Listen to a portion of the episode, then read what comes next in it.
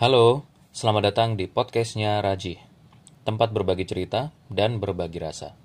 Podcastnya Raji adalah nama baru dari Raji Bersenandung.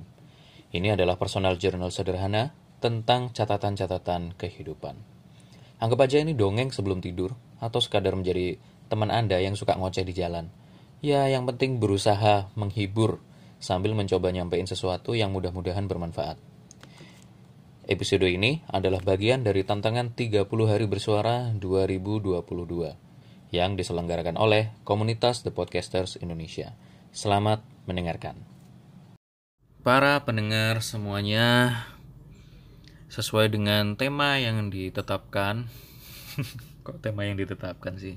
Sesuai dengan tema harian yang dikasih oleh 30 hari bersuara 2022, episode ke-6 ini membahas eh ke ke-6 sama nih. Ke-6 tentang rivalitas. Episode ke-7 ini membahas tentang distraksi. Sorry banget nih, saya karena nggak ada topik lain, adanya tentang pengalaman sendiri aja. Toh ini podcastnya Raji, jadi ya isinya pengalamannya Raji kebanyakan. Sorry banget ya, kalau anda bosan boleh di skip. Isinya ini, kalau sekarang saya pengen bahas soal distraksi yang saya alami akhir-akhir ini. Di episode tentang cuan, saya kan pernah bilang kalau saya akhir-akhir ini sempat nyari-nyari tentang bagaimana mendapat cuan uh, buat para mahasiswa gitu. Karena memang sedang butuh-butuhnya. uh,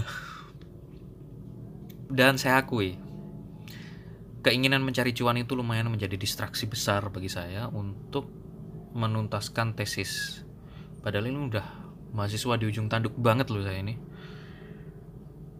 Tapi akhirnya setiap kali buka laptop pengen fokus ke tesis itu langsung kepikiran kebutuhan ini kebutuhan itu gitu loh. Makanya pengen pengen aduh. Pengen tesis selesai tapi perlu ini perlu itu. Kalau sudah mikirin perlu ini perlu itu nggak selesai selesai dan tesis juga nggak gegarap-garap susah. Mau minta duit ke orang tua juga nggak enak karena saya sudah terlalu merepotkan orang tua. Aduh itulah distraksi yang saya alami selama beberapa waktu ini gitu.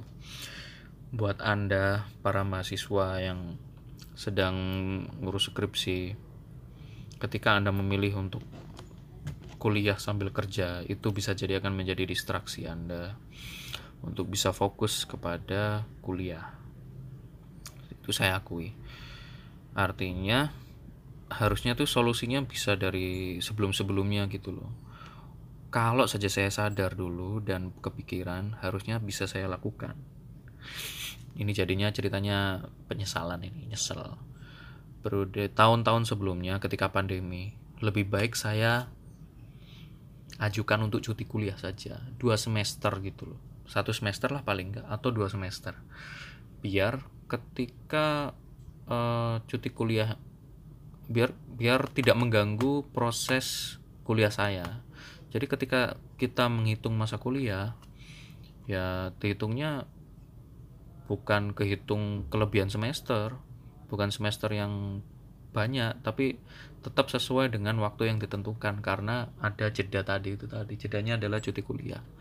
Dulu kok ya saya nggak kepikiran. Saya terlalu optimis dulu itu dengan gak usah cuti kuliah lah. Yang penting saya usahain pasti bisa. Ternyata tidak bisa. Tetap aja ke distract kalau dulu ke distract sama menjadi asisten sama fokus di kegiatan sosial.